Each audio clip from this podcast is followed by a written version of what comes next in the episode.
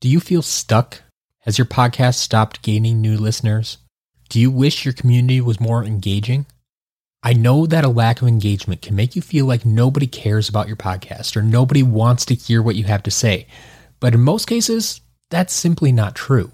It's more likely that your loyal listeners just haven't found you yet. Your artwork, your titles, your descriptions haven't done enough to catch their eye. Now, I'm not here to sell you on an easy button. There will be some work involved. But the first step is to get another experienced set of eyes on your project. It can be difficult to objectively examine and evaluate your own work. So head over to thepodcastersguild.com and book a podcast audit. From there, we can work together to make sure your loyal listeners are able to find your show and understand why this is the show they've been looking for. Join me at thepodcastersguild.com and we'll get started today. So you want to start a podcast. Now, the next thing you need to do is pick a name for that podcast, right? Wrong. Let's take a few steps back and approach this the right way.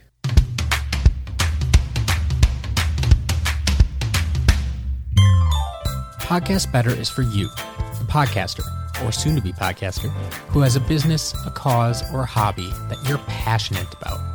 Each week, we'll take a closer look at the mental, physical, and technical skills necessary to produce a quality show that your fans will want to listen to. Thanks for sharing part of your day with me so that we can podcast better together.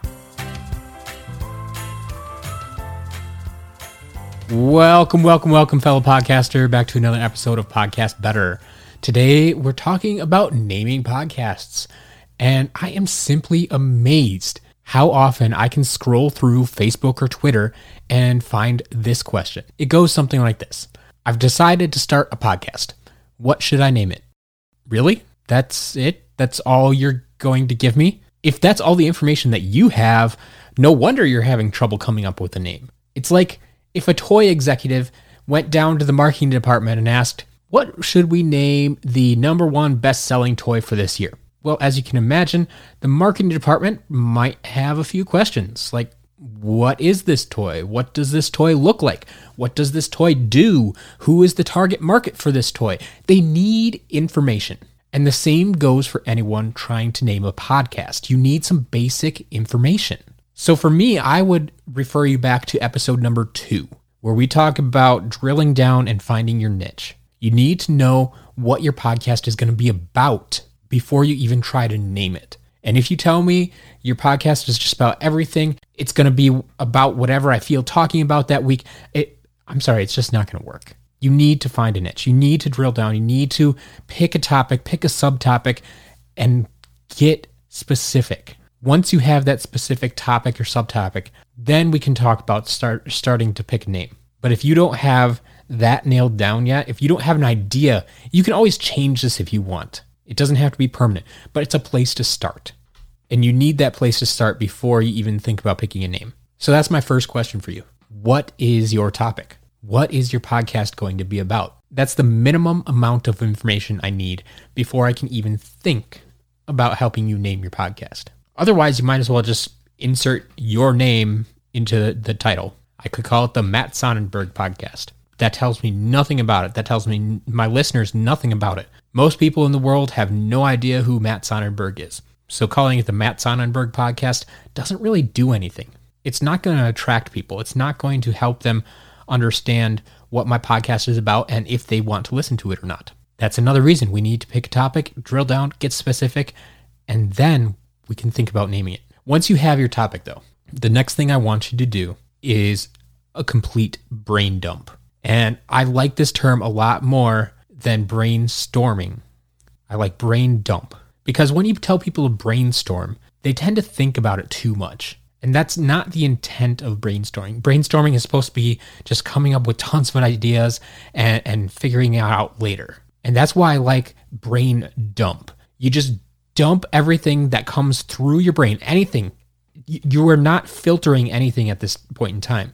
You are not deciding if it's good or bad. You are not deciding if it's something you want to use or something you don't want to use. You are simply emptying your mind of every single idea. Anything that crosses your mind while you are thinking about this topic, write it down. And this is why sometimes when I ask people to do this, if they're having trouble with it, I will tell you to sit down, grab your phone, find a voice memo app.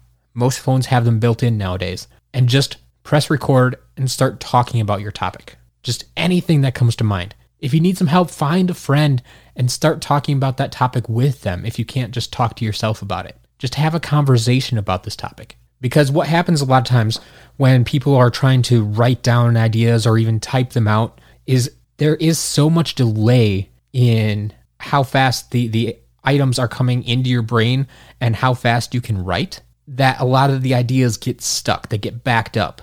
And then when you have that extra time to think, even if it's just a few seconds, that extra time, your brain starts to try and filter those thoughts. And it's like, oh, yeah, I'll write this one down. And I had three more thoughts, but uh, I don't really like those two. So I'll just write the third one down. And no, that's not what we want to do here. You never know where a good idea is going to come from. And the whole point of this exercise is to get everything out, get everything down, get everything on paper, get everything on screen uh, in an app. Just get everything out of your head and recorded somehow. And so that's what I say. If you need to go the voice memo route, typically most people can talk a lot faster than they can write. Now, I'm sure there are some exceptions out there. If you're a court reporter or something, I, I know a lot of people that can type a lot faster than I can but I'm not that fast of a typer. I'm definitely not fast when writing by hand. So if that's what it takes, go for it. Do that. But I just want you to get every single idea you can come up with, anything related to this topic. You're not specifically looking for, hmm, what should I name this? I just want ideas related to this topic. Any phrases, any concepts, any names, any anything related to this topic that you know about, that you care about.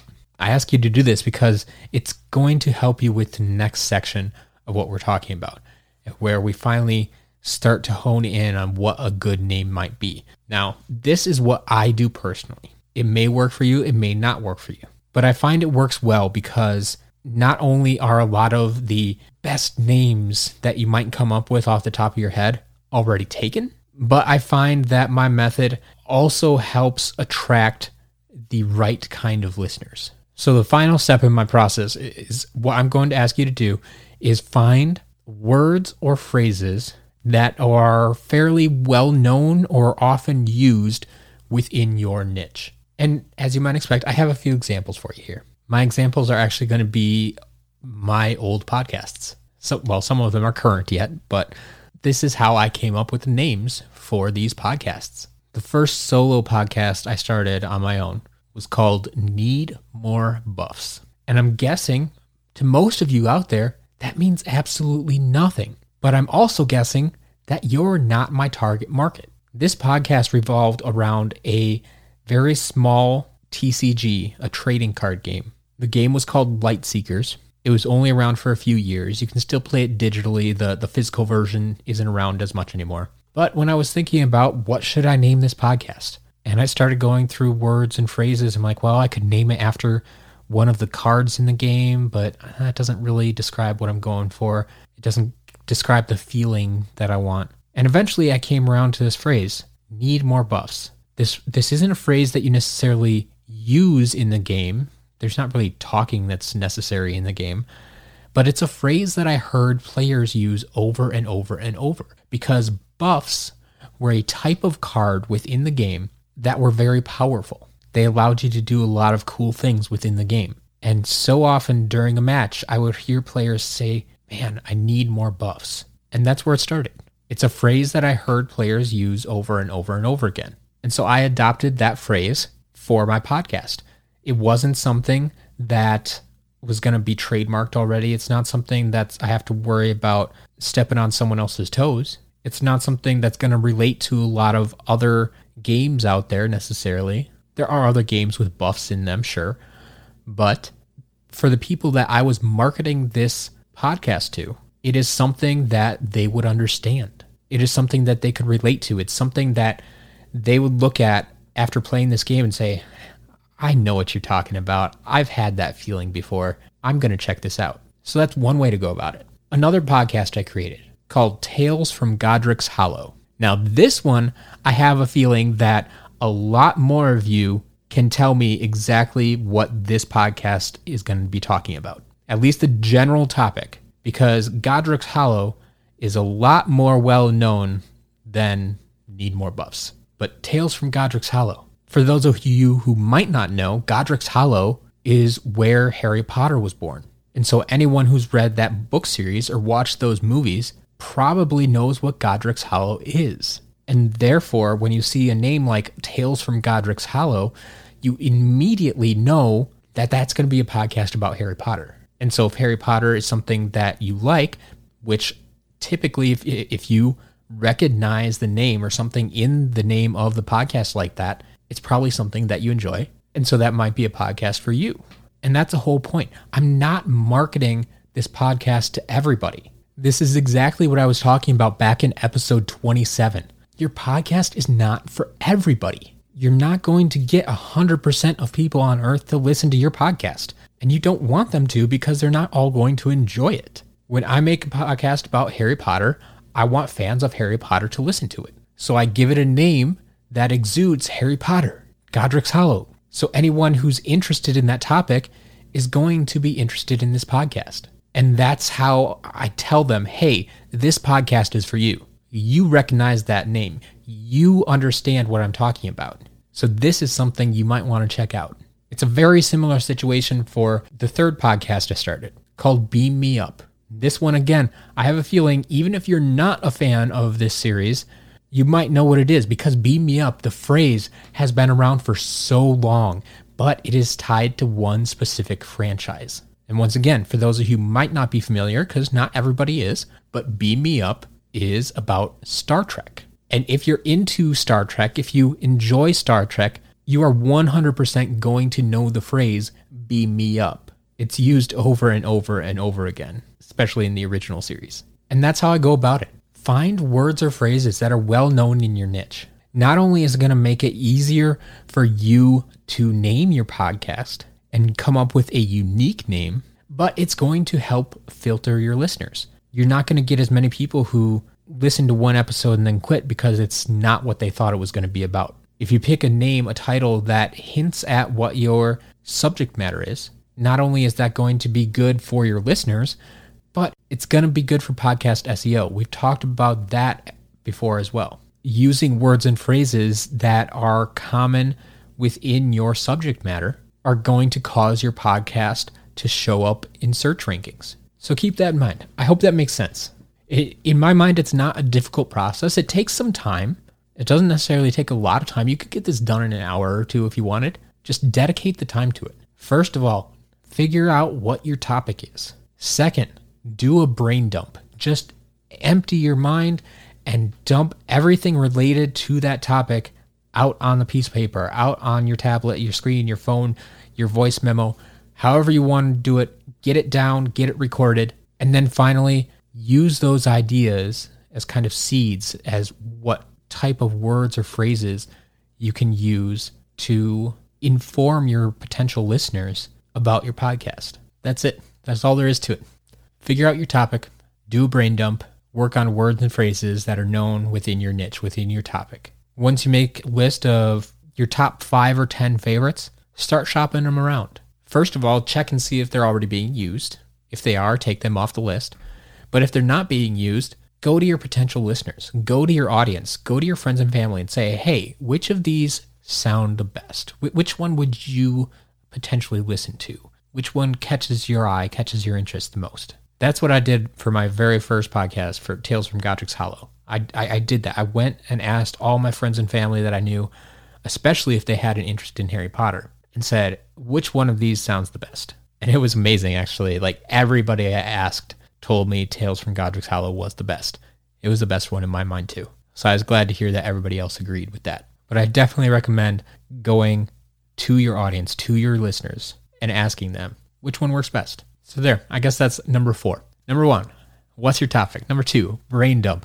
Number three, find the words or phrases. And then number four, get feedback from your potential listeners. Now I think I've got it all. So, where are you going to name your podcast?